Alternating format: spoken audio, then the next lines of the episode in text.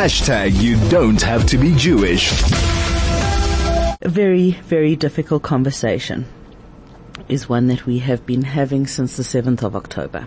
And it is something that is not going away. And it's not going to go away. There are families, just the reality for many people is that there are families who don't know whether their loved ones were kidnapped, whether they were murdered, or where they, where they are. They don't even have remains. Why? Because and there is a trigger warning if you think that you might be triggered if they if you've got kids with you please turn off your radio now for the next 10 minutes okay this is not appropriate for kids um, so for an example at the at the music festival right there was an ambulance and once the the terror attack had started by the Hamas terrorists, there were people, obviously they were running, scattering, finding, um, you know, taking cover, hiding wherever they could, and one of the places was an ambulance, as an example. And the Hamas terrorists fired an RPG rocket into that ambulance. What happens under um, intense fire is that human skin melts. Have you ever seen that? I'm, I hope you've never seen that. But it can melt like wax. To identify that DNA becomes very, very difficult. And that is why it's taking so long. Just last week there was a story about a family who their loved one was actually buried alongside somebody else. The, these two girls were hiding in the ambulance the realities on the ground are, you know, I, there are days where I just feel grateful that I don't have to deal with it, but somebody does. Somebody does. And those people are the volunteers and the people of Zaka. Joining me right now is uh, Simcha Greiniman. Good morning, Simcha. How do we find you this morning? Good morning. Um, uh, you found me now driving down back to Be'eri, Kfar Aza, and the, this area of uh, the terror attack from yes. uh, the 7th of October. Yes. Uh, um, basically, uh, as you said, the party area, uh, the youngsters that had a good time dancing and laughing and having the great time uh, were killed there in different ways, butchered, burned to death, and uh, as he told the story about that ambulance, um, it took time to find that body because when they threw that rocket into that ambulance, the ambulance just flipped over, and they were hiding behind that ambulance, and when it burned, that piece of flesh of the bo- the body, all the bones and everything got stuck under the ambulance. So when they moved the ambulance from place to place, just to make sure that it doesn't stay on on the fields, well, the body was stuck onto that ambulance, and we had to c- collect all the remains to be able to check to see that nothing is left in that area to be able to identify this girl. My job is uh, for the last eight weeks is in, I'm in charge to make sure that no evidence, no bones, no blood, no uh, teeth or whatever remains are anywhere around the kibbutzim, in the houses, or in different places all around uh, the Otef. Hmm. Simcha, how, ma- how many uh, people have how many people have been identified? Have had, how many people have had to be identified using DNA? Well, basically, uh, um, the numbers are not finished yet. Yes. But uh, we're talking about a few hundreds. We had um, close to 300 cars that were burned totally, and houses in different kibbutzim that were burned totally. Uh, in the Nir Oz, close to 130 houses. In Be'eri, um, close to 25 houses, one after each other, burned totally. Uh, we had to sift these houses from corner to corner to be able to find evidence of the bones or extra, whatever or remains of these people that we were looking for to be able to identify with DNA samples. Hmm. Basically, some of the bodies that we still have in the morgue are burned in a situation that we cannot take any DNA samples from the bones or from the teeth because we don't have the teeth because everything was burned. So a lot of the teeth fell out and a lot of the bones were dried up that we can't even take any DNA samples from those bones. So uh, the only place around the world that they have a special machine that could uh, get DNA out of ashes is in the United States. After the 9/11, they understood that they have to build a special machine that can identify from ashes DNA samples. So to build a machine like that takes seven months. To bring the one from the States to Israel takes three months. To bring it here and build it and representing it and, and to be able to work with it.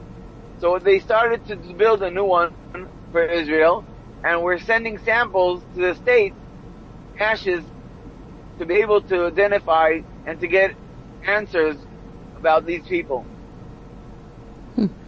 Simcha, does um, obviously your work, you know, you working with the IDF in terms of hostages um, and identifying because the situation right after, you know, it was often attributed to the fog of war.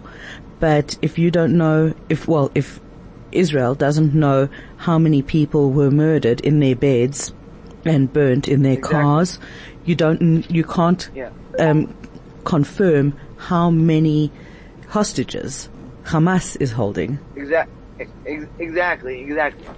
And that's the reason uh, the situation is very, very sad and very, very bad, because we don't know really where our, the families are, where are the beloveds. We don't know if those bodies that we have in the morgue are terrorists, because people weren't only in their houses and people weren't in their personal cars. When they were running away from house to house, or from car to car on the at the rave party. So maybe maybe the driver was the owner of the car, but maybe whoever owned that car frozen his place, so someone else was driving the car because they weren't able to drive or they were incapable of uh, driving the in, the in the car in that situation. So we never can identify it according to the house that we found or in the car. We never can identify it according to okay, so this is this and this is the house, and it was the bedroom. We can't for sure say okay, so that's the person that lives in the house, because we found in different houses hostages and people that were moved from place to place. Not only moved, a lot of people that ran away from place to place to hide because the attack itself was a, a whole attack, a surprise. People do not did not plan on waiting there. When you have a situation of a earthquake, so you know that this building families live in this and this floor, and this is the bedroom, and this is the living room, this is the kitchen. So you could identify according to whatever we have. Sometimes you have guests, sometimes you have different situations, but over here we're talking about something totally different. Simcha, you're painting That- a picture of evil beyond anything that my mind was able to conceive prior to the 7th of October. You know, even though I'd seen, you know, images, documentaries about the Holocaust, I could not, my, my brain could not conceive the, the evil that we've actually seen taking place, um, with these, with Hamas and what they did on the 7th of October. How do you, as a Zaka volunteer, cope with this? How do you deal Let- with the let- trauma let me- of seeing it every day? Let, let me give you a little bit of my background, and uh, I'll explain who I am and what I am. I'm a, a 47 year old uh, father of five, grandfather of two, a volunteer in Zaka 32 years already.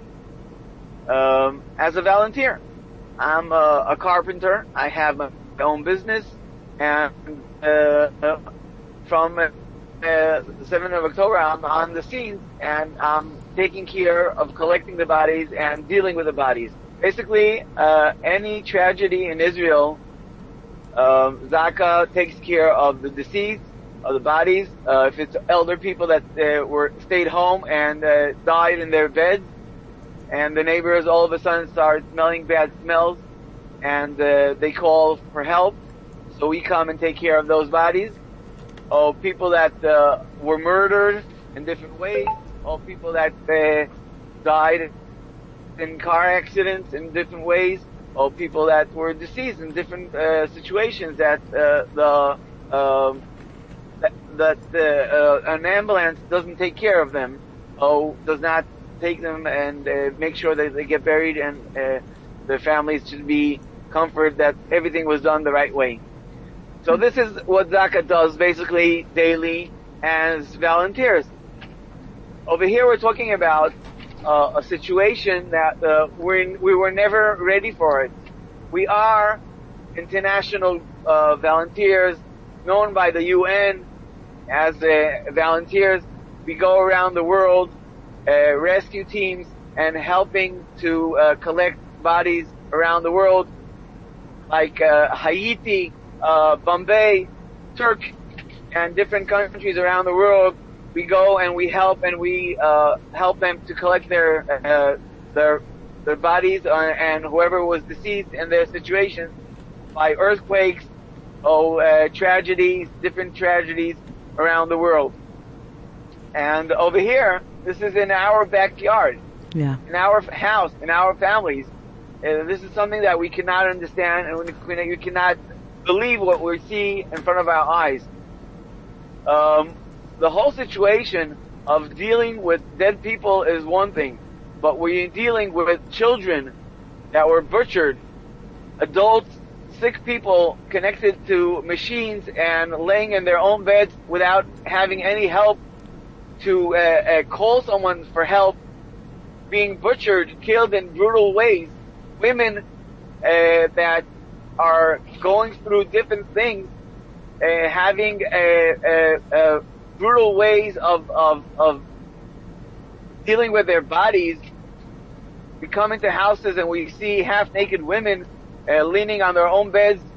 Uh, there's no question what happened over there, but we cannot for sure sign on the paper if they were raped because we're not doctors to say that. But if you see a woman leaning on her bed half naked, bleeding from different places in her body, shot in the back of her head, there's no question she didn't go to sleep like that.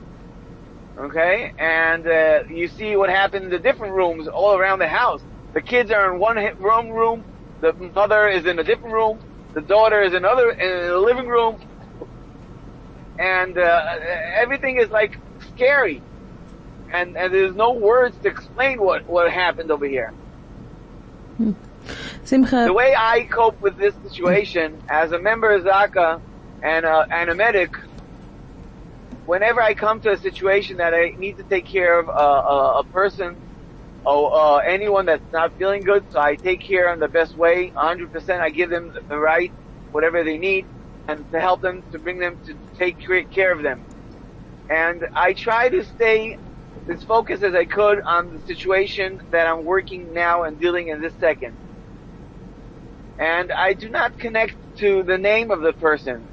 As I said, I'm in charge to sign on all the houses, all the cars, and all this, the, whatever happened around the Otef as the person that's in charge to make sure that everything comes to burial and nothing stays around any place and everything comes to the right position and the families know what happened to the deceased person or uh, friends or family or children or parents. That's my job. Now, if I would know every name, I would take it personal because then I know the whole story. yeah. So the way I work, the way I work is, I have every house, there's a number, and I work according to numbers. I do not work according to names. Every house on all the kibbutzim, every house on every town and every area, I know according to numbers. To, to, to keep myself safe Yeah. and not to be able to get the whole story that's the way I cope with it, and this is uh, how uh, I'm I'm I'm able to continue my my special job and my special work daily. Simcha, before I let you go, um, what has what impact has doing this work had on your relationship with God? We say ein od milvado, right? So has it had an impact on your relationship with God?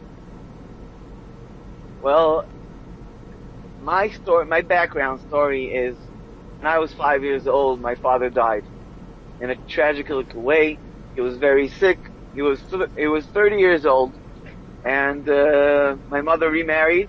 But it was still hard for me to connect the loss that I had as a child, five years old. It took me a long time to connect back to uh, my feelings and to to be able to live without a father. Uh, that was a little bit hard for me. Yeah.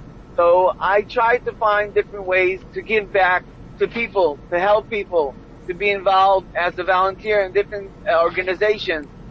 And those years, when I was 16 years old, buses were blowing up in Israel. Restaurants were blowing up. People were getting killed every day in Tel Aviv, Jerusalem, Netanya, all around the country.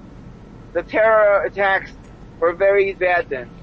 And I saw that if I, as a medic, could connect to people and save them, that was a very big thing for me. But then I saw that I connect to uh, collecting the body and parts of the bodies and making sure that these people get the burial. That made me more comfortable and feeling that I connect to my father, that he was deceased many years ago. That gave me a good feeling that I'm doing the right thing and God's will. Well, basically from then I started being a volunteer. It's, oh, it's close to 32 years already that I'm a, a volunteer in Zaka. Just well, well done, well done to you. Simcha, unfortunately we have to leave it there and just want to say thank you. You know, as Jews we are all connected, whether one is religious or not religious whether one is in the land of Israel or whether one is in South Africa or living in, in Italy. We are all connected as one organism and we say thank you for doing the work that you do because for many of us we would not be able to do that. Yeah, I'll say one, one, one little thing that I heard from the chief rabbi of Israel. After the Holocaust, his father, Rabbi Israel Meir Lau, yeah. was four years old and he couldn't he couldn't survive whatever happened to him. So he he asked his rabbi, "What what do we do with our life? How can we continue?" So his father, his rabbi told him, "You never ask a question why.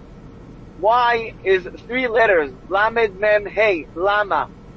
Take those three letters and use them the right way of reading them and pronouncing them. Not why, but what's the purpose? Lema. Not lama, lima. Why did God leave us here in this world to continue doing good things and to continue doing God's will and to continue bringing these people to burial and to do our right things. And thank you for listening to whatever I had to say. Thank and you. Am Yisrael Chai. Am Yisrael Chai. Thank you so much. Thank you, thank you. That, uh, wow. Can you imagine? Simcha Greiniman, volunteer at Zaka, looking at and speaking to us about the progress of identifying the bodies from the 7th of October, Black Sabbath massacre. Incredible.